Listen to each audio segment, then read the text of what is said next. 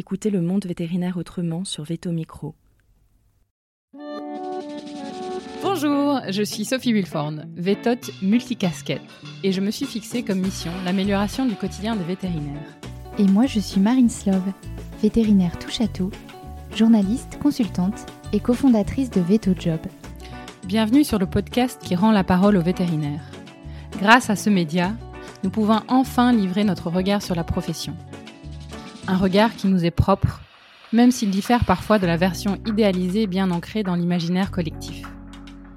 Vous entendrez ici des consoeurs et confrères, praticiens ou non, se confier sur une tranche de leur existence et interroger leur quotidien de vétérinaire. Nous avons voulu ici nous raconter tels que nous sommes, parler de notre rapport au métier bien sûr, mais aussi et avant tout de notre rapport à la vie. Ici, pas de tabou, pas de langue de bois et surtout pas de culpabilité. Vous êtes ici chez nous, mais surtout, vous êtes ici chez vous. Belle, écoute. Bonjour à tous et à toutes. Aujourd'hui, j'accueille sur Veto Micro Céline Porret-Condamin. Bienvenue Céline. Bonjour Sophie, merci. Avec plaisir.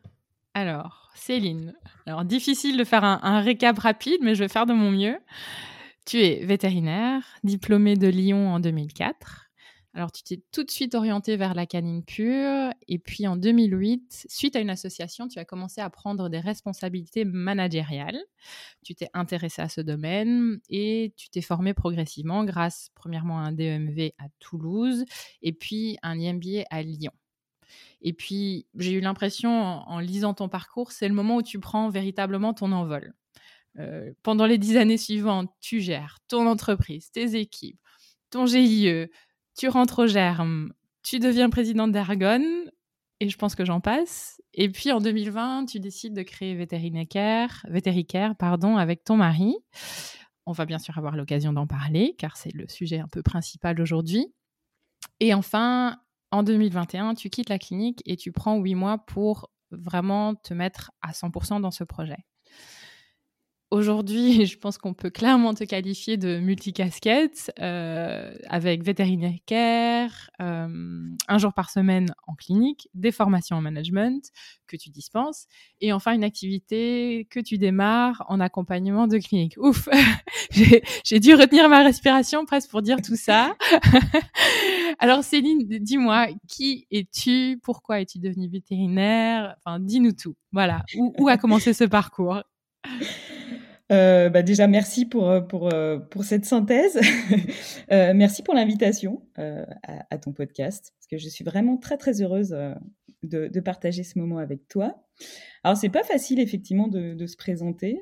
Euh, oui, effectivement, je suis vétérinaire, j'ai 42 ans. Il y a toujours les présentations un peu formelles. Hein, je suis mariée, j'ai deux enfants, un chien, des chats, des poules. euh, et j'habite entre Lyon et les montagnes, parce que c'est une région que, j'adore.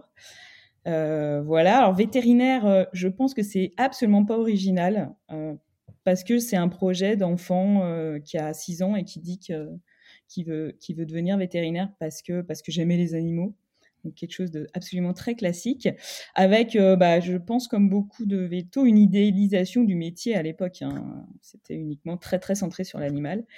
Et je pense que j'ai construit mon projet professionnel euh, parce que justement, euh, autour de moi, ma famille n'y croyait peut-être pas tant que ça. et en particulier, j'avais un grand-père paysan qui, qui m'a répété tout au long de mon enfance que c'était pas un métier pour les femmes. Et je pense que si je me suis un peu entêtée dans ce métier, c'est aussi pour, pour faire mentir la famille et, et ce grand-père en particulier.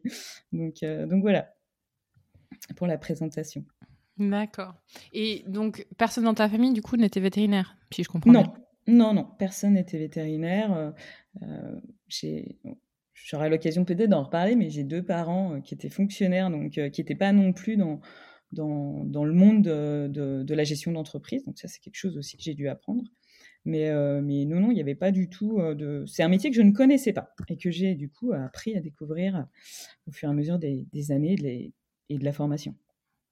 D'accord, donc ton premier levier, ça a été de prouver à ton grand-père que, que une femme pouvait faire vétérinaire. si je comprends bien. Et, et, ensuite, est-ce qu'il y en a eu d'autres, des leviers, du coup, pendant ton parcours? Parce que c'est évidemment, tout le monde sait que c'est pas forcément facile de, euh, voilà, de décider de devenir vétérinaire. C'est des études euh, quand même longues et, relativement compliquées. Est-ce qu'il y a des choses qui t'ont porté pendant cette période? Alors, je pense que j'ai toujours aimé apprendre beaucoup. J'étais très scolaire euh, et mon parcours a été très très scolaire, hein, d'ailleurs pendant toutes mes études. Ceci dit, à la fin de l'école vétérinaire, j'ai eu paradoxalement, alors que j'aimais la scolarité, j'aimais apprendre, j'ai eu très très vite envie de partir de l'école et d'entrer en pratique. en cinquième année, j'ai pas voulu faire de cinquième année à l'école vétérinaire, j'ai voulu faire une cinquième année euh, en, stage, en clinique privée, justement pour un petit peu me confronter à ce que c'était que le métier.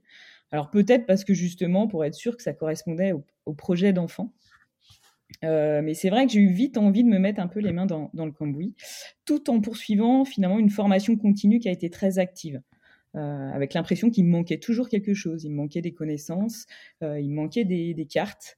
et donc j'ai continué à me former tout au long de ces années post-école. En fait. Donc, euh, il y a eu un peu ce paradoxe de se dire, j'étais quand même très scolaire et, ça me correspondait bien, mais aussi l'envie d'assez vite pratiquer ce métier que j'avais rêvé.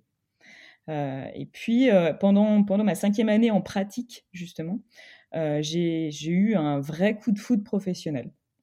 je pense que c'est vraiment comme ça que je l'ai vécu, alors que je faisais des gardes dans une clinique comme beaucoup de, jeunes vétos. Un coup de foudre professionnel avec mes futurs associés, et je me suis dit, euh, en fait, c'est dans cette clinique que j'ai envie de travailler, dans cette clinique dans laquelle j'ai envie de rester. Euh, et j'ai vraiment, je pense, créé ma place parce qu'il n'y avait pas forcément la place pour moi à cette période-là. Euh, mais, mais, on s'est tellement bien entendu. J'ai trouvé dans cette clinique une espèce d'ouverture d'esprit, d'envie de progresser, une bienveillance qui m'a plu. Et alors que je ne faisais que des gardes, je me suis dit, non, non, mais là, il faut que je fasse quelque chose dans cette dans cette boutique. Donc, euh, donc ça a été la clinique dans laquelle je suis restée 17 ans. Pas mal. Pas mal. D'accord, donc tu as, démarré avec, euh, avec euh, bah, tes futurs associés et puis associés, et puis tu as commencé bah, évidemment à mettre la casquette de chef d'entreprise en tant qu'associé dans cette structure, et mmh, tu as commencé à t'intéresser à tout ce qui était management. Est-ce que ça, c'était quelque chose que tu avais déjà découvert un peu au préalable ou c'est vraiment en commençant euh, en ton association que tu as, découvert cette, cette euh, attirance? Alors c'est vrai que j'ai commencé à pratiquer en tant que salarié. Euh, mais avec comme idée qu'un jour j'allais m'associer, mais je pense sans du tout imaginer ce que ça représentait en fait de gérer une entreprise. et quand je me suis retrouvée associée, ça a été assez violent parce que, euh, comme je te disais tout à l'heure, j'avais des parents fonctionnaires, donc cette notion de gestion d'entreprise, honnêtement, j'en avais aucune euh, vision dans ma famille. Euh, et, du, je, racontais souvent à, mes, salariés que du, entre le 31 septembre et le 1er octobre, dans la nuit, j'avais changé de statut. J'étais devenue, chef d'entreprise et je n'imaginais pas du tout de ce que ce que c'était en fait. Et ça a été violent alors que j'étais vraiment, j'ai été épaulée par mes, par mes associés, parce qu'en fait, je me suis associée à deux couples de vétérinaires qui avaient 20 et 30 ans de plus que moi, euh, et qui m'ont beaucoup, beaucoup accompagnée hein, dans, ce, dans cette transition. Mais malgré tout, j'ai ressenti quand même une violence dans la non-préparation. Euh, le fait que euh, je n'étais pas formée pour ça. et le fait pour moi de pas de pas maîtriser, de pas avoir toutes les clés pour ça, ça a été quand même un sentiment d'imposture terrible. Et le fait de ne pas avoir les clés de, pour bien gérer une entreprise qui a rapidement été en forte croissance, ça m'a vraiment donné envie de changer un peu mon, mon, mon orientation de, formation, parce que jusqu'à mon association, je m'étais vraiment formée euh, dans des formations très techniques, en vétérinaire, je suis formée euh, en médecine interne, en endoscopie, en reproduction, enfin des, formations médicales en fait. Et du jour où je me suis associée, et en particulier quand mes premiers associés sont partis à la retraite et j'ai repris un peu plus de, missions euh, managériales, je me suis dit c'est pas possible, je peux pas, j'ai pas les clés, j'ai pas les compétences, il faut que je me forme aussi là-dedans. Et c'est ce qui a commencé à, effectivement, un peu toutes les formations après que, j'ai suivies. En particulier, j'ai commencé par le DEMV de, de Toulouse, que j'ai suivi en, euh, en fait en collaboration avec euh, certains de mes associés. C'est-à-dire qu'on partait à deux, fait suivre ces semaines à, Toulouse et, on, et sur le trajet du retour, pendant les heures de route, on listait tout ce qu'on allait pouvoir faire et mettre en pratique tout de suite. Et ça, j'ai trouvé ça euh, vraiment, c'était une révélation pour moi. Vraiment, j'ai trouvé ça génial, hyper intéressant, hyper épanouissant. Euh, de se dire que tu gérais plus un peu au doigt mouillé, mais que tu avais vraiment des, clés, des compétences pour, pour mieux gérer tes équipes, pour mieux gérer ton entreprise. Donc euh, vraiment une grosse prise de conscience que euh, que j'avais pas appris ça à l'école, que je ne savais pas faire et que c'était un vrai métier en fait de gérer une entreprise et qu'il fallait que j'acquière ces compétences-là ça me fait euh, ça me fait sourire parce que euh, ça me ça fait beaucoup écho euh, sur ce que j'ai vécu. Et, et, je me dis c'est exactement ça en fait. On, imagine que devenir chef d'entreprise ou, manager c'est un peu inné ou pas et que et qu'on est bon ou pas mais en fait c'est un vrai métier et ça s'apprend. Ça s'apprend. Ça s'apprend et puis alors c'est vrai que les, nouvelles générations de vétérinaires ont, quand même euh, plus de bagages que, nous on l'a eu à l'époque, mais c'est vrai que euh, il y a quand même, on, est formé en tant que veto à être des experts et, cette casquette d'expert nous fait parfois nous dire si on est expert, on est expert un peu dans tout ce qu'on touche, ce qui est absolument pas vrai, bien évidemment. Euh, je pense qu'on peut être très bon vétérinaire et très mauvais gérant d'entreprise, très mauvais dirigeant. Euh, mais c'est vrai que ça nous poursuit un petit peu et ça, apporte un flou qui est parfois, je trouve, négatif dans ce qu'on fait, dans ce qu'on peut apporter à nos équipes. Euh, et c'est vrai que se former, ça a été une évidence pour moi, mais ça a été une évidence aussi pour, euh, pour notre collectif d'associés, en fait, à ce moment-là. Euh, parce que la clinique prenait un envol de spécialisation, c'est-à-dire qu'il y avait une grosse croissance de la clinique et en particulier de la partie référée, donc avec des vétérinaires qui étaient de plus en plus spécialisés dans leur domaine. Et en fait, il y a eu une vraie décision des associés de l'époque d'envisager le management et la gestion d'entreprise comme les autres domaines d'exercice médicaux. C'est-à-dire, comme il y avait un spécialiste en, chirurgie, comme il y avait des imageurs, eh bien, il fallait des, euh, des associés aussi qui se spécialisent, entre guillemets, en management. Donc ça, ça a mmh. été une vraie décision forte et que j'ai trouvé génial à l'époque de se dire, en fait, on l'envisage aussi comme ça. C'est-à-dire que c'est pas le tout d'avoir des experts euh, euh, dans, dans, des domaines médicaux, mais il faut aussi qu'il y ait des gens qui sachent faire ça. Est-ce que j'ai une question qui me vient, c'est est-ce que ce parcours de voiture que tu décris, euh, est-ce que vous avez réussi à appliquer tout ce que tout ce que vous listiez euh, en rentrant? Alors on en a fait beaucoup. Euh, parce qu'à l'époque où, j'ai suivi ces deux MV, donc les deux associés fondateurs de la clinique étaient partis en retraite. donc il y avait aussi un, un collectif d'associés qui s'était réduit. On était trois associés à ce moment-là, dont un couple donc finalement, un processus décisionnel qui était assez rapide. Et donc, entre guillemets, on était vite en mode, euh, on décide, on applique la décision. Donc oui, il y a eu pas mal de choses qui ont été euh, euh, appliquées assez rapidement. Et ça a été d'ailleurs une époque hyper enrichissante, enthousiasmante, hein, parce que on avait une idée et, de l'idée entre guillemets à la mise en pratique, il se passait rien, quoi. Donc ça, c'était c'était vraiment chouette. Bien sûr, on, va dire que cette euh, efficacité décisionnelle, elle a été moindre du moment où la clinique elle s'est élargie en termes d'associés, d'équipes, ce qui est normal. Hein. C'est-à-dire qu'on peut pas décider comme ça quand on est euh, quand on est après 4, 5, 6 associés, bien sûr. Euh, et ça se structure beaucoup plus. Mais cette période effectivement on va dire d'hyper d'hyper rapidité dans les dans les décisions c'était c'était vraiment génial c'était une période c'est une période vraiment, vraiment chouette du développement de la clinique. Mmh. Et puis, je peux imaginer que ça a facilité aussi. Bon, tu as fait ton DMV et puis tu t'es engagé dans un MBA, j'imagine, sur deux ans à peu près, en, temps partiel. Alors, euh, j'ai commencé par faire une formation un peu intermédiaire à l'EM qui était un certificat d'un an, qui s'appelait Diriger une activité. Euh, et puis à la fin de cette formation, j'ai encore ressenti un peu ce côté, euh, il manque des choses. et donc j'ai enchaîné sur. C'est ça, c'était sans fin. C'est probablement ce que se sont dit mes associés. Ils ont dû se dire, mais c'est sans fin. et j'ai enchaîné sur un MBA qui effectivement faisait deux ans. Que ce soit le, certificat ou le MBA, en fait, c'était des rythmes qui étaient adaptés aux dirigeants d'entreprise. Donc des rythmes de trois jours par mois de, de, théorie et puis après, on continuait à travailler euh, dans, dans, notre activité professionnelle. Donc c'était quand même un rythme qui était adapté euh, à, à, des gens qui étaient en poste en fait euh, de, de direction. Donc ça, c'était plutôt bien. Après, ce que j'avais pas trop envisagé à l'époque, c'est que entre un certificat d'un an euh, et un MBA, il y a une énorme différence de travail personnel. Mmh. et qu'effectivement, il y a, le MBA demandait beaucoup de travail en amont de, chaque module, un travail euh, de rendu systématique après qui était quand même, euh, qui m'a pris une bonne partie de mes soirées, de mes week-ends euh, et de mon temps libre. Mais, mais c'était tellement enrichissant que, honnêtement, pour, pour, rien au monde, je regrette. je, me, je, me, doute.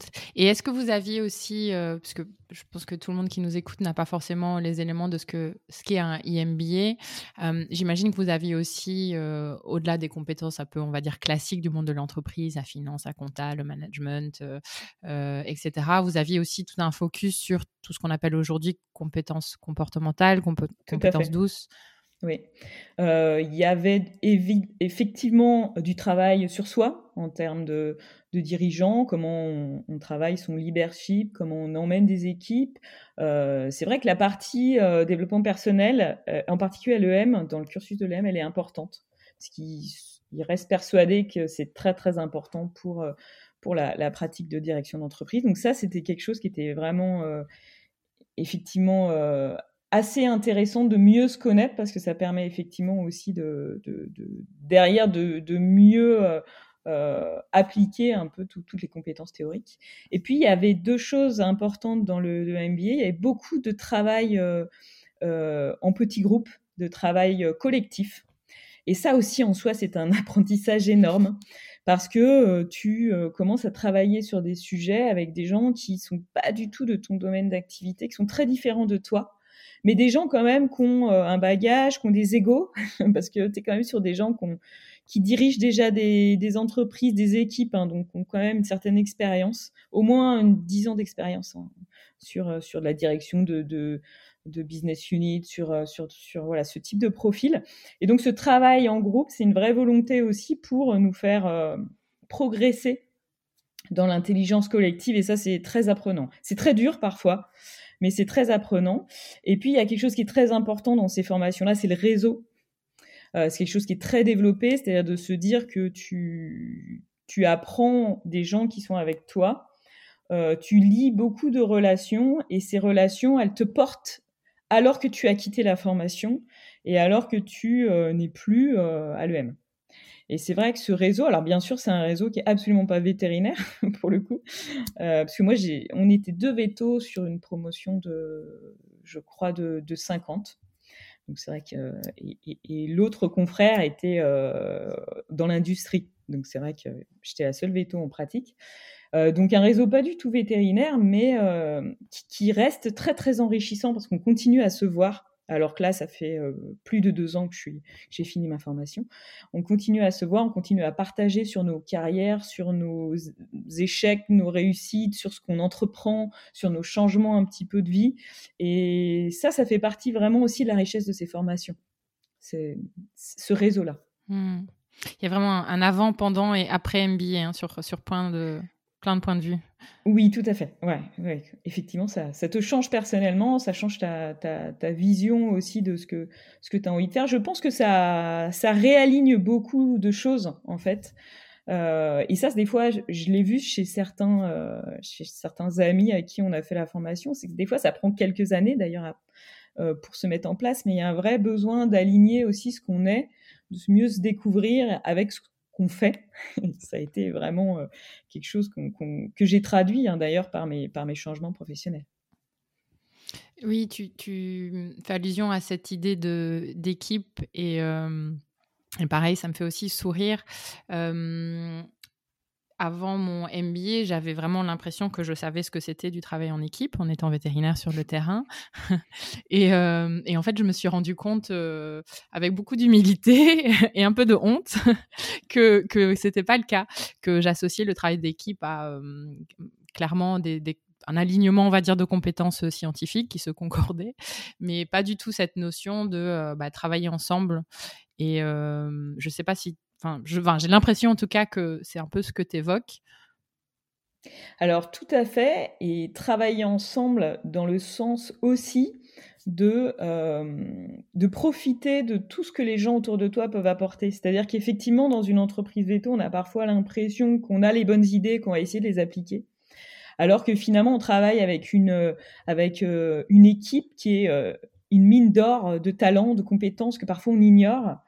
Et, et cette responsabilité qu'on a en tant que dirigeant, euh, d'ailleurs, de développer les talents, c'est vraiment quelque chose que j'ai découvert euh, à ce moment-là, de se dire, en fait, on pense des choses sur des gens qui travaillent, on les embauche pour une, euh, mission, sur un profil, mais par contre, ils peuvent nous apporter tellement dans le travail quotidien, mais aussi dans les décisions qui peuvent être prises, dans les projets, dans cette intelligence collective qu'on peut créer.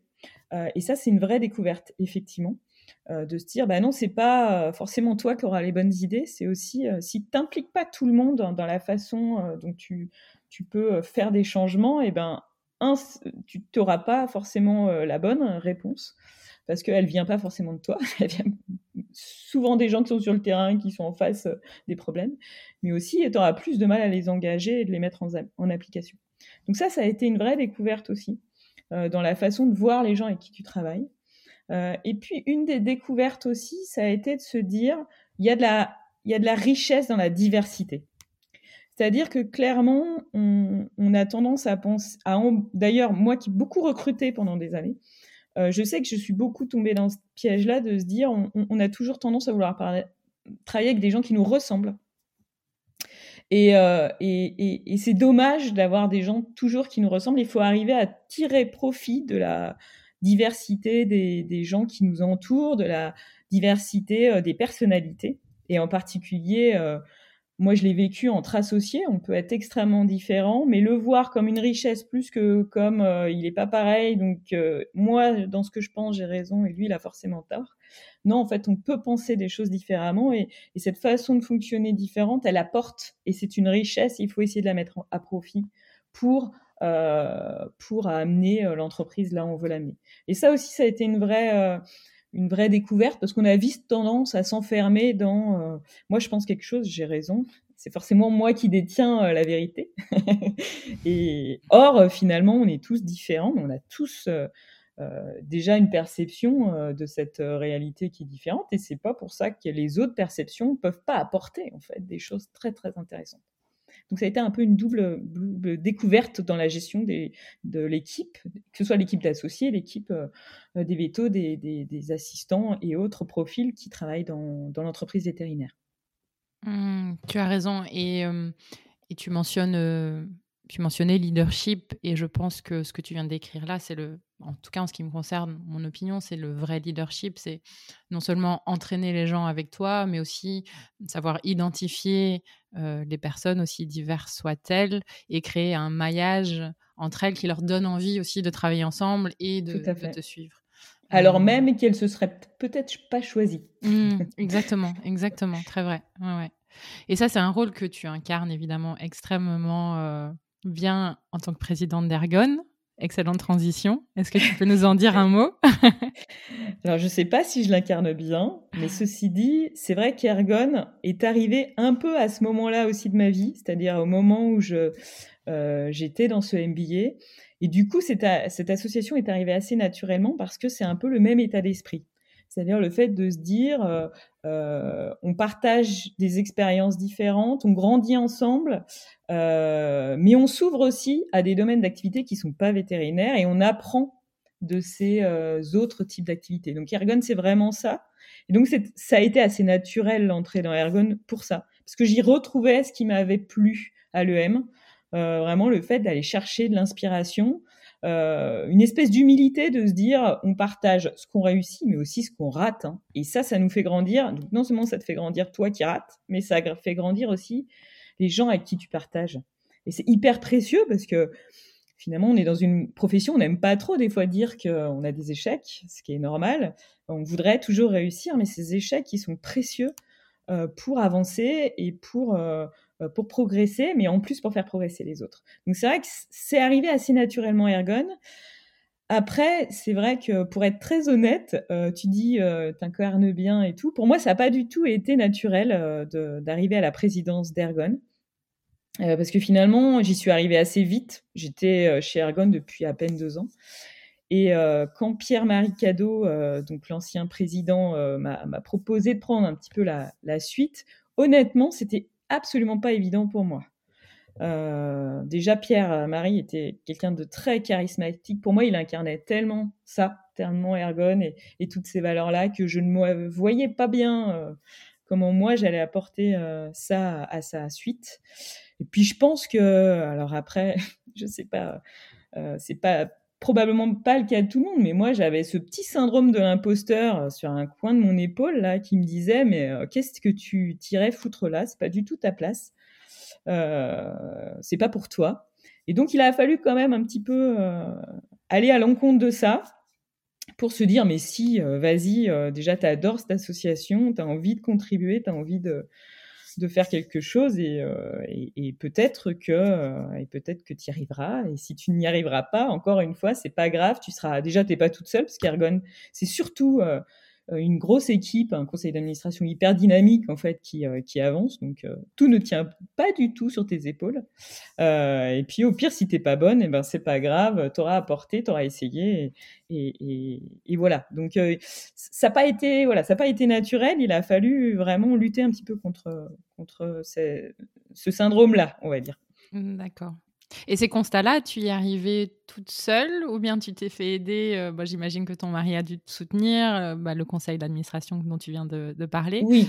Tu t'es fait coacher, il y a d'autres choses qui t'ont accompagné sur cette période? Non, je me suis pas fait coacher. C'est vrai que les, soutiens, et alors euh, Guillaume effectivement a été un gros soutien là-dessus, parce qu'il me connaît bien forcément, donc il sait un peu que, quels sont mes freins là-dessus. Bah, Pierre-Marie a été, a été très très important dans la décision. Et puis bien sûr, le conseil d'administration à l'époque qui m'a dit mais vas-y quoi, vas-y, euh, lance-toi. Et, et, oui, et du coup, c'est vrai que je pense qu'au fond de soi, il y, a, y avait, il y a, toujours aussi l'envie de, en tout cas chez moi, il y avait l'envie aussi de faire d'avoir un challenge de plus entre guillemets. Et je, me suis dit allez, c'est vrai que c'est un challenge de plus qui peut être qui peut être sympa.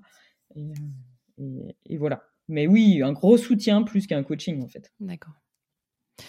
Et là, j'ai envie de sauter de Ergon à Vétéricaire. et du coup, il faut que tu me racontes. sautons, sautons. Sautons. Alors en fait, sautons pas tant que ça, parce qu'il y a quand même du lien entre tout ça, hein, voilà. évidemment. Euh, alors Vétéricaire, euh, donc c'est c'est une association de médecine solidaire médecine solidaire et responsable. Hein. J'y reviendrai, mais pour nous, c'est quelque chose d'important avec Guillaume. Donc, c'est une association qu'on a créée euh, il y a fin 2020 euh, et qui est née euh, de, on va dire, de deux grosses, deux gros moments de notre vie. C'est né déjà d'un contexte personnel avec Guillaume qui était un peu difficile. on avait tous les deux décidé de, quitter la clinique dans laquelle on était donc depuis un bon petit moment. Et euh, la désassociation avec le Covid, elle a pris plus de temps. Au lieu de prendre à peu près six mois, elle a pris 18 mois. Donc le fait effectivement que ça prenne du temps, c'est quelque chose qu'on a vécu difficilement parce que euh, bah, déjà euh, fini, terminer une histoire de d'une quinzaine d'années, c'est jamais évident hein. quand on s'investit dans une entreprise comme ça, on, y met son cœur, ses tripes, on y met un petit peu tout son engagement. Donc c'est forcément quelque chose euh, euh, qui, est difficile aussi à vivre, même si c'est un choix qui était vraiment un choix, un choix complet. Euh, et cette période qui traînait un peu, euh, c'est une période où on, perdait un peu du sens dans notre quotidien, d'autant plus qu'on avait pris la décision tous les deux de, de surtout pas repartir sur quelque chose d'autre professionnellement. C'est-à-dire que ça avait été un choix de notre part de se dire on tourne une page professionnelle qu'on a adorée, qui a été une page épanouissante, euh, enthousiasmante. On s'est éclaté pendant ces années euh, dans cette clinique-là. Mais euh, on fait le choix de ne pas repartir tout de suite sur un autre projet professionnel parce que on voulait prendre le temps et ne pas repartir dans un projet euh, un petit peu en toute hâte pour combler un vide euh, par réaction à, euh, à ce qu'on avait vécu les, les, 15 ans précédents. Et donc de prendre du temps et donc on a volontairement, on est parti sans avoir projet professionnel derrière. Et du coup, comme ça a duré un peu plus que prévu, bah, c'était encore plus difficile de se dire j'ai rien derrière. Et pour moi, du coup, j'ai pas de sens dans mon quotidien de ce que je peux faire. Et alors, euh, je vais dire, moi qui suis quelqu'un qui dit projets à la fois, ça ne plus avoir de projet, c'était un truc pour moi, je pensais, était le pire. De se dire, j'ai pas de projet là. C'est un truc, euh, ça, a été extrêmement difficile. Donc, c'est vraiment né de, de cette période, euh, de se dire, il faut que je retrouve du sens là, et que je retrouve un projet qui a du sens pour moi. Et puis, il y a eu un autre élément qui a joué beaucoup dans Vétéricaire, c'est que j'avais fait deux voyages en Inde, deux ans d'affilée. Euh, en 2018-2019 euh, dans le sud de l'Inde, dans la région de Bangalore, qui est un peu la, Silicon Valley euh, indienne. et en fait, j'avais découvert des choses assez enthousiasmantes, en particulier en discutant avec des, Indiens, en discutant avec des citoyens là-bas, euh, parce que en Inde, alors l'Inde c'est énorme en fait comme pays. c'est pas un pays, c'est plusieurs pays en fait tellement c'est mmh. grand. Et l'État est finalement assez euh, peu présent au sein des régions. Euh, par rapport à un pays comme la France, c'est-à-dire qu'en France, bah, l'État il s'occupe de tout, de plein de choses, quoi, de, notre santé, de la, de la des infrastructures, de, de pas mal de choses. Et c'est vrai qu'en Inde, c'est pas du tout ça. L'État, il est peu présent par rapport à ce qu'on voit en France. Et en fait, il y a un vrai esprit euh, de ce que je peux qualifier d'entrepreneuriat citoyen là-bas. C'est-à-dire que les, les, les gens là-bas, quand ils ont une problématique dans leur quotidien, ils attendent pas en fait que quelqu'un vienne leur apporter la solution, et encore moins l'État, parce qu'ils savent que ça arrivera jamais quand ils ont une problématique, ils essayent de, construire un projet en se disant, mais en fait, comment moi, avec euh, mes compétences, mon, ma petite zone d'influence dans ma zone d'influence, je peux contribuer à cette problématique et comment je peux trouver une solution. Et en fait, on a visité des gens qui avaient quand même construit comme ça des projets, euh, et en particulier en éco-responsabilité, en, en, développement durable, des trucs de fou, quoi en partant de rien dans un quartier euh, pauvre de Bangalore, en disant, euh, c'est vrai que des fois on a l'image de l'Inde euh, comme un pays hyper polluant. Quand on voit le Gange après la fête de Ganesh, c'est vrai que ça fait mal à notre esprit écolo. Mais d'un côté, là-bas, quand il y a quelqu'un qui décide de faire quelque chose, il y a une espèce de puissance de l'engagement et une envie de contribuer à, à, son pays, à sa planète qui est extrêmement fort et qui abat toutes les barrières.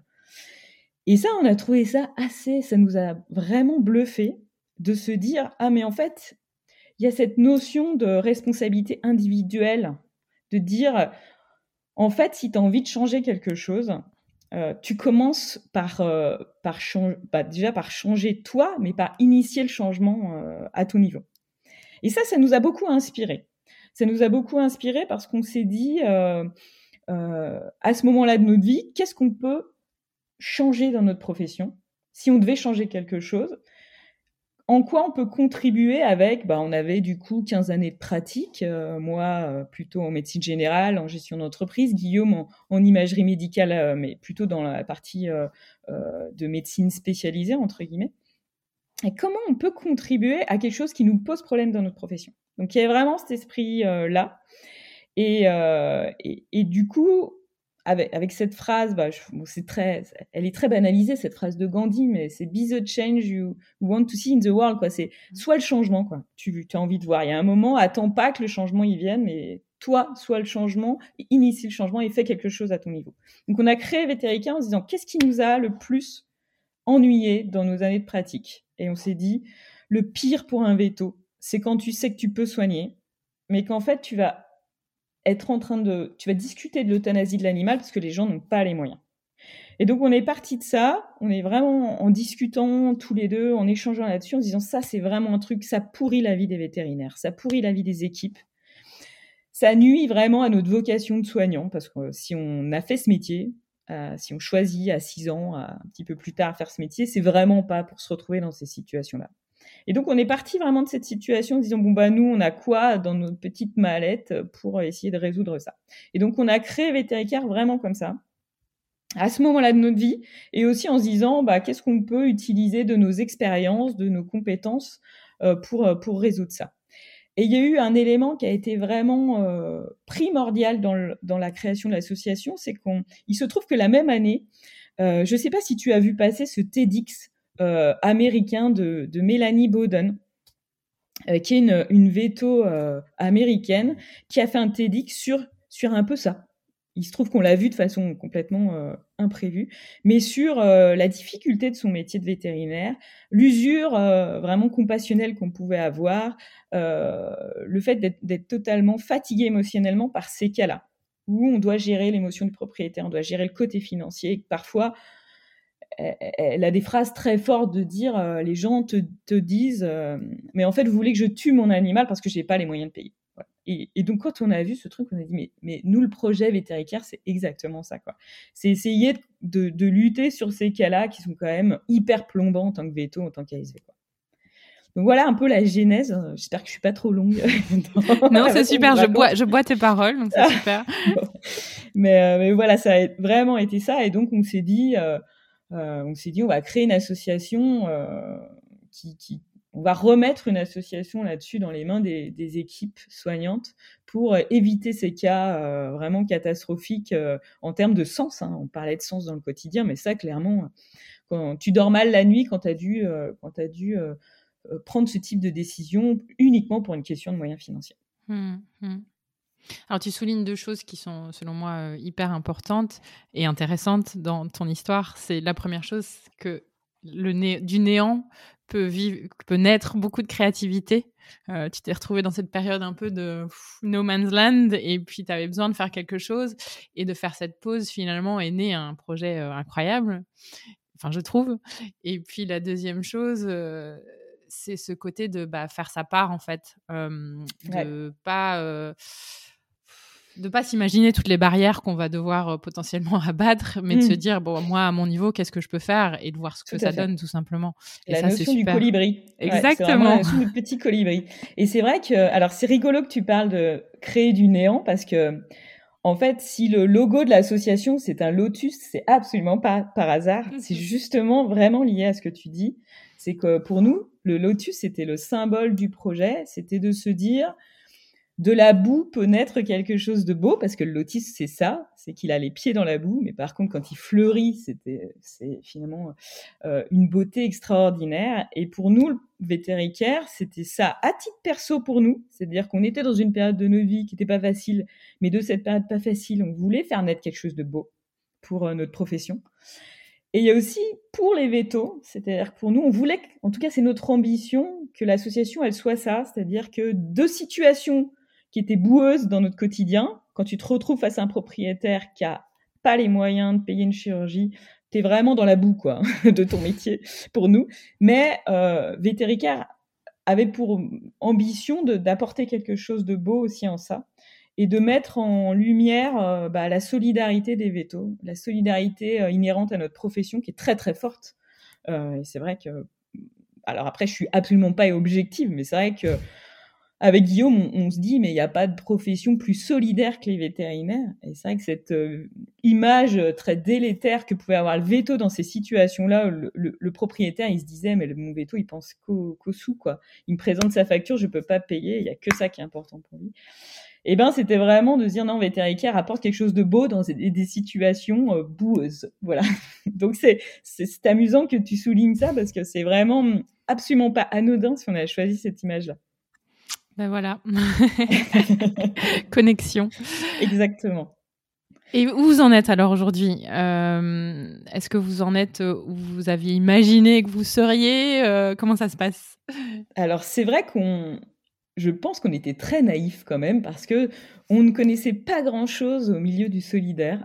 et c'est vrai qu'on est vraiment parti la fleur au fusil euh, sur la foi d'un joli PowerPoint, soit, mais euh, sans du tout savoir à quoi on allait s'attendre. Euh, mais en se disant, on y va, on peut que vivre une expérience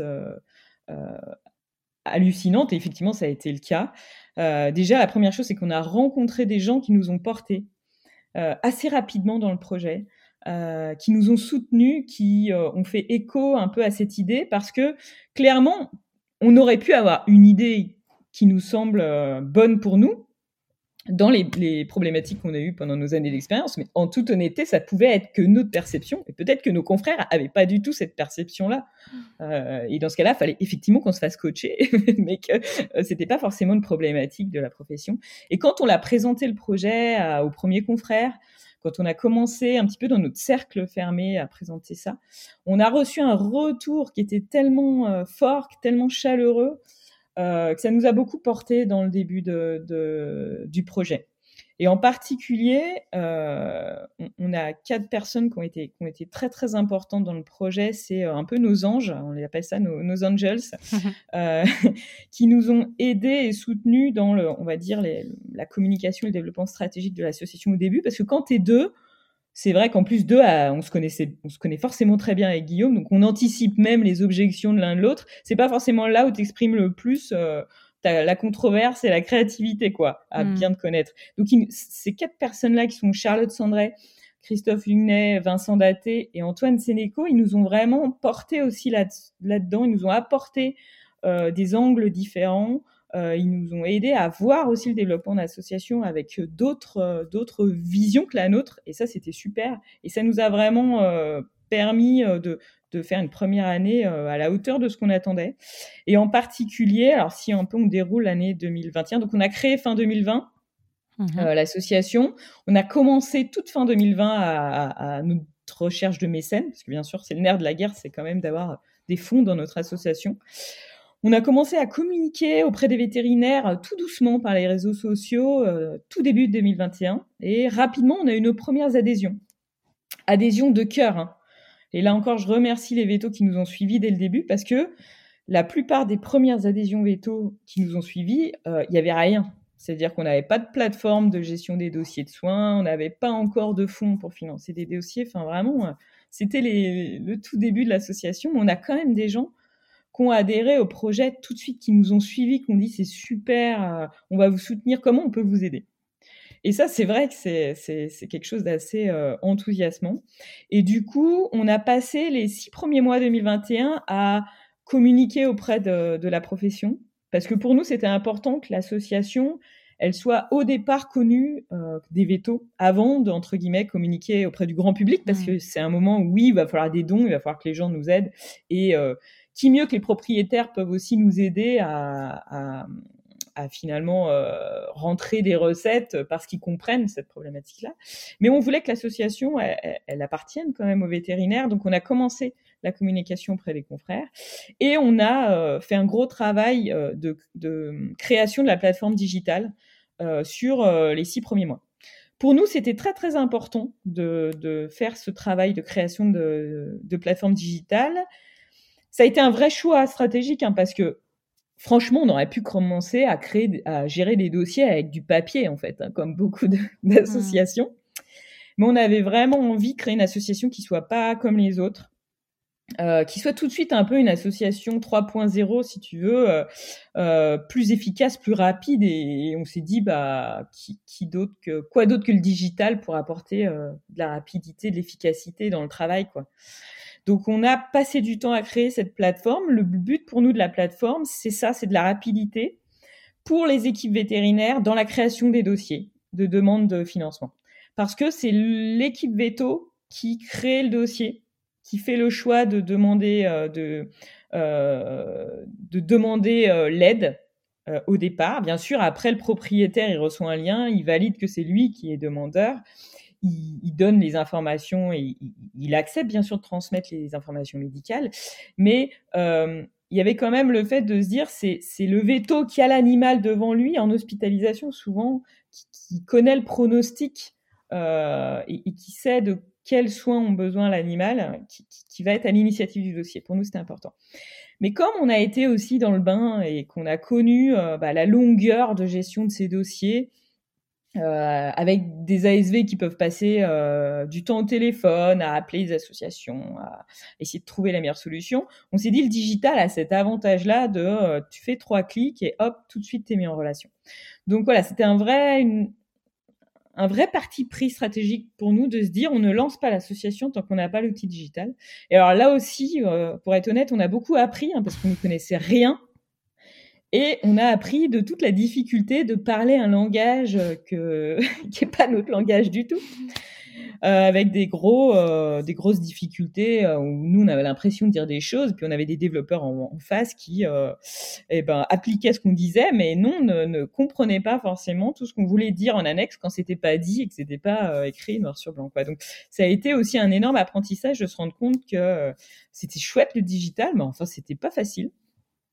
Euh, mais cette plateforme, elle a quand même bien avancé. Elle est inaugurée en juin 2021. Euh, parallèlement à ça, euh, on a un de nos mécènes qui est Wolf Learning Consulting qui nous avait dédié une équipe pour construire quelque chose qui était très important dans la mission de l'association. C'était un parcours de formation des propriétaires aidés et ça, on l'a, aussi construit euh, courant 2021 euh, grâce à, ce travail de, de, Wolf, avec pour objectif de se dire, euh, il y a beaucoup de gens qui n'ont pas les moyens parce qu'ils n'ont pas anticipé en fait des coups de soin. Euh, c'est pas c'est pas forcément parce qu'ils n'avaient pas envie de s'occuper de leur animal, c'est pas forcément euh, parce que euh, ils sont fait piéger de leur propre gré, mais parce que parfois ils n'ont pas les infos de combien coûtent des soins et Dieu sait que maintenant, les soins, oui, ils coûtent cher, mais parce qu'on fait des soins de qualité, on fait des soins d'excellence en médecine vétérinaire et c'est un coût. Euh, et se dire, on va, non seulement on va aider les gens en leur payant une partie de la facture des soins qu'ils peuvent pas payer, mais l'assistanat, on n'y croyait pas trop, donc on va aussi leur apporter l'information qu'ils n'ont pas eue en se disant, je, on va pas seulement leur apporter le poisson, mais on va les apprendre à pêcher pour la suite. Et on va leur donner les clés pour qu'ils se retrouvent plus jamais dans cette situation à l'avenir avec leur animal.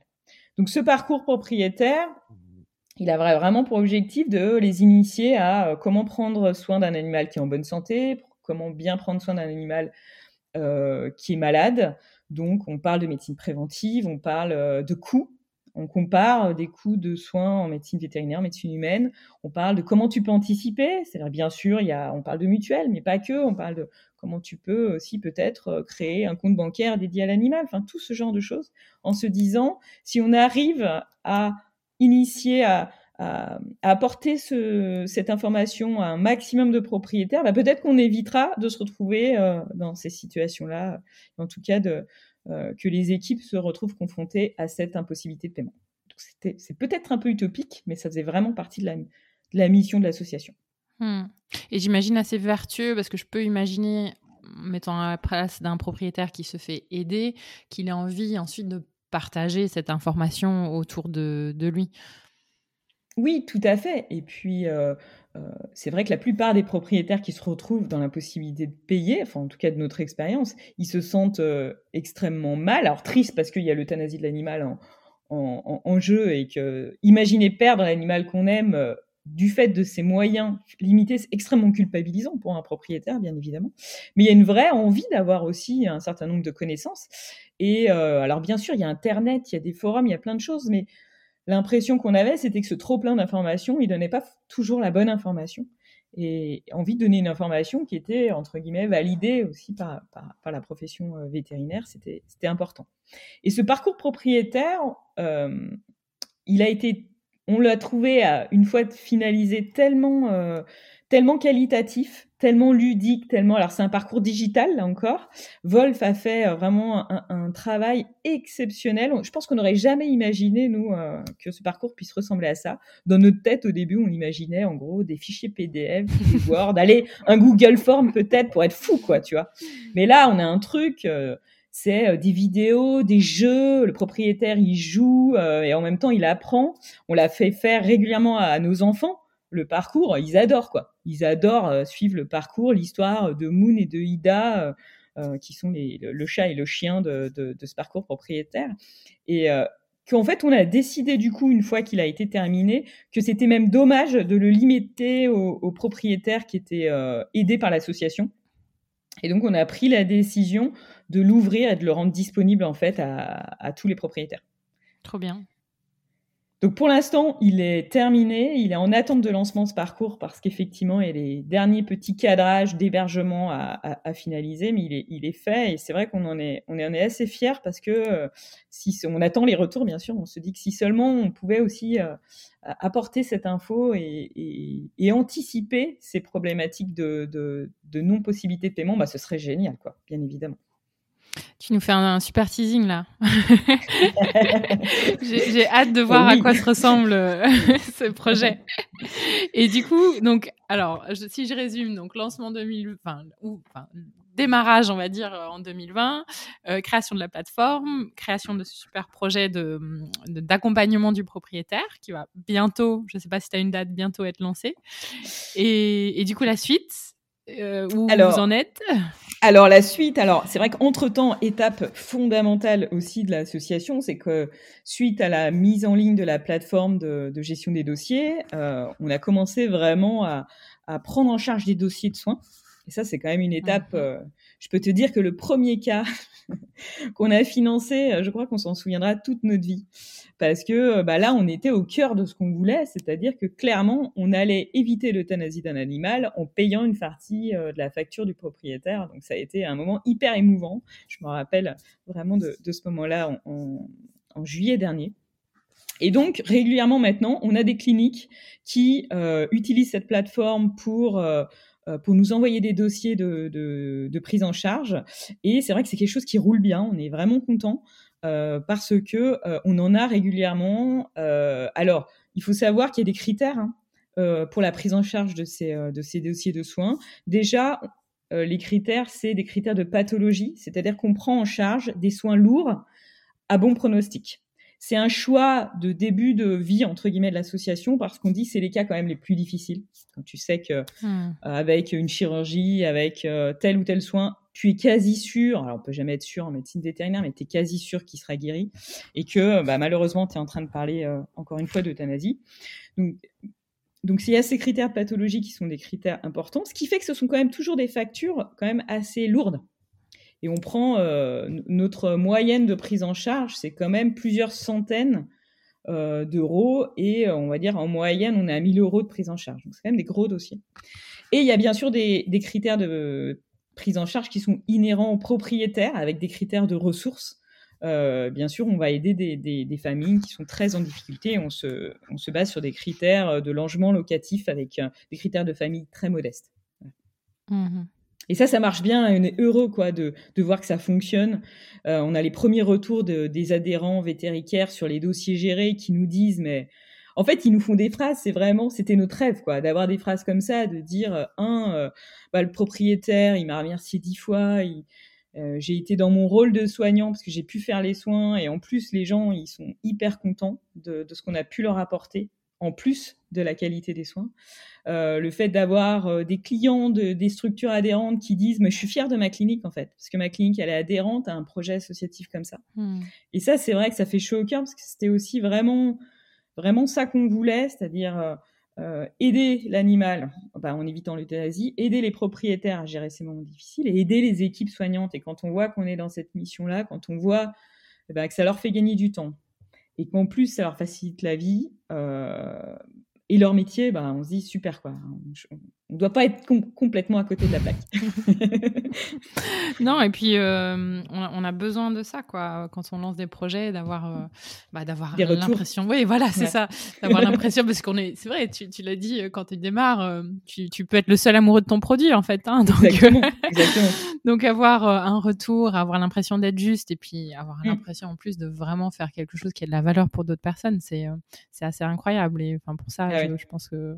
Enfin, bravo, quoi. Il n'y a pas d'autre mot, je pense. C'est effectivement, euh, c'est un plaisir de, de, tous les jours de se rendre compte effectivement d'avoir des petits messages, d'avoir des petits mots, d'avoir des choses qui, qui se passent telles qu'on l'a rêvé.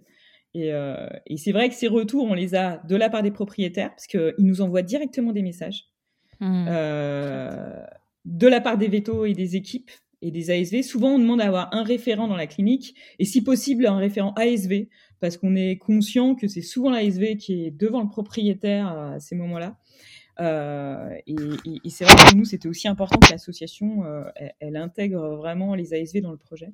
Et puis, on a des retours aussi des mécènes. et ça, c'est génial parce qu'on a à l'heure actuelle plus de 25 mécènes, pour la plupart hein, du, milieu vétérinaire. C'est vrai qu'il y en a certains qui n'ont rien à voir avec la profession, mais la plupart quand même, c'est des centrales d'achat, des laboratoires pharmaceutiques, des gens qui sont dans la profession. Et ces mmh. mécènes qui, sont fiers de, contribuer au projet. quand on parle aux équipes de ces entreprises, bah, d'avoir des super retours, quoi. Des salariés de, des entreprises mécènes qui disent c'est génial, euh, on est fiers aussi. Notre entreprise, elle contribue à, un projet comme ça, parce que souvent, bah, les salariés des entreprises mécènes, ils ont aussi des animaux, quoi. finalement, ça, parle à, en fait, ça, parle à chacun de nous. Et, euh, ces retours-là, mais ils, nous font, euh, ils participent à maintenir un vrai engouement, une vraie motivation dans le projet qui est, qui est génial, quoi. On sent une charge d'enthousiasme dans ta voix. C'est un peu une de mes caractéristiques aussi. Alors, c'est vrai que j'ai pas beaucoup à me forcer là-dessus. Hein. non, non, c'est vraiment, c'est vraiment super. Et puis, c'est super de pouvoir euh, bah, de partager ça. Euh, là, avoir, t'avoir à mon micro et, euh, et, entendre cet enthousiasme et cette envie de faire quelque chose de bien et de ouais, de faire une différence finalement, d'engager les gens dans la profession dans autre chose en fait que le quotidien, mais qui finalement est quand même leur quotidien. Enfin, c'est ça qui est, c'est ça qui est super. Bah, c'est autre chose, oui et non, parce que finalement, pour nous, c'est vraiment le cœur de leur quotidien. quoi. C'est-à-dire que ces situations-là, ces problématiques, cette solidarité qu'ils ont déjà, hein, pour la plupart, encore une fois, c'est vraiment quelque chose euh, qui a participé au projet, c'est de se dire les vétos ils sont solidaires et personne ne le sait quoi. et euh, les clients le savent pas, euh, le grand public se dit que les vétos pensent qu'à l'argent. Enfin, il y a vraiment aussi cette notion de de décalage entre l'image que nous vétos on a de notre métier parce que euh, je pense que je suis pas la seule à être hyper fière de ma profession et, et trouver qu'on est quand même euh, tous des gens euh, formidables, engagés, solidaires, et que finalement cette espèce de décalage avec une vision du grand public qui est pas toujours liée à ça. Alors, faut pas généraliser, hein, il y a quand même, c'est pas, pas aussi binaire, mais quand même d'avoir parfois des, des, commentaires qui font mal. Mmh. ça, pour le coup, pour nous, c'était vraiment le cœur de, du quotidien des équipes, quoi. On n'avait pas l'impression de leur apporter quelque chose dont ils n'avaient pas idée et qui n'étaient pas au cœur de leur quotidien. Mm. Mais c'est vrai que le fait de le structurer, d'avoir un support aussi, parce que Vétéricare met beaucoup euh, à disposition des, des vétos adhérents des supports de communication pour les aider en disant on sait bien que les vétos, ils n'ont pas de temps.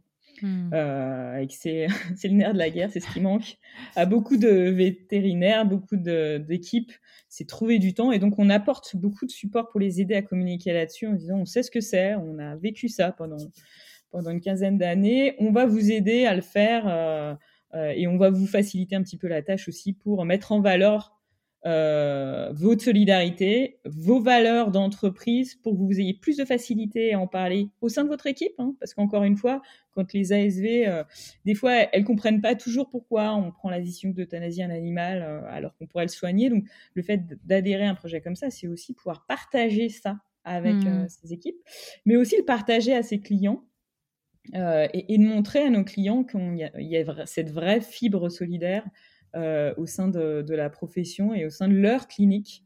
Développer la fierté, le sentiment d'appartenance, c'est tellement important. Euh, et c'est vrai qu'en tant que quand on est le nez dans le guidon, honnêtement, des fois, on n'a pas toujours le temps de s'y atteler et d'y passer du temps. Clairement, clairement. Et bah, j'ai envie de, bah, pense qu'on pourrait, ou je pense que tu pourrais en parler pendant des heures, et probablement j'aurais, j'aurais plein. c'est ça. je, vais, hein, te laisse, voilà, je te laisse, je te laisse parler. Je... euh, Qu'est-ce que j'allais dire? Oui, bah, en fait, je voulais dire, bon, bah, peut-être, euh, peut-être euh, pour clôturer, en fait, c'est quoi les prochaines étapes, enfin, pour toi, pour Vétéricare euh, Comment tu vois les choses? Alors pour Vétéricare, les prochaines étapes, c'est euh, de pérenniser vraiment le fonctionnement et, entre guillemets, de professionnaliser un petit peu le fonctionnement de l'association, parce qu'on a beaucoup vécu euh, euh, sur notre temps avec Guillaume à tous les deux. Et c'est vrai que quand on a, on a pris ces huit mois de, de, de sabbatique, bah, on avait tout ce temps à, consacrer à l'association. Mais c'est vrai que déjà, de une, on reprend de l'activité professionnelle, hein, bien sûr. Parce que c'est quelque chose là encore qu'on avait du mal à dire au départ quand on présentait le projet, mais c'est vrai qu'on est complètement bénévole avec Guillaume sur, euh, sur l'association, donc euh, ça nous enrichit, ça nous épanouit, ça nous apporte tellement. Ça nous permet de rencontrer des gens formidables, mais malheureusement, enfin malheureusement non, c'est comme ça, mais c'est pas ce qui remplit l'assiette de nos enfants. Donc il faut qu'on trouve un équilibre euh, et une structuration de l'association qui permettent euh, aussi de pérenniser ça, alors que même qu'on a moins de temps et qu'on passe plus de temps dans nos projets euh, professionnels. Donc c'est vraiment euh, quelque chose d'important. Et la professionnalisation de l'association, ça va passer bah, par le fait d'embaucher et de faire participer aussi plus de gens au fonctionnement quotidien. Pas forcément à la gestion des dossiers, parce que, encore une fois, tu vas dire, j'insiste, mais la notion du digital, alors autant c'est galère quand ça marche pas, mais alors quand ça fonctionne, c'est d'une rapidité, même pour nous qui gérons pour l'instant à deux les dossiers, euh, c'est trois clics quoi hein, pour euh, effectivement ouvrir la pièce jointe, dire on accepte, on n'accepte pas, si on accepte, on met combien?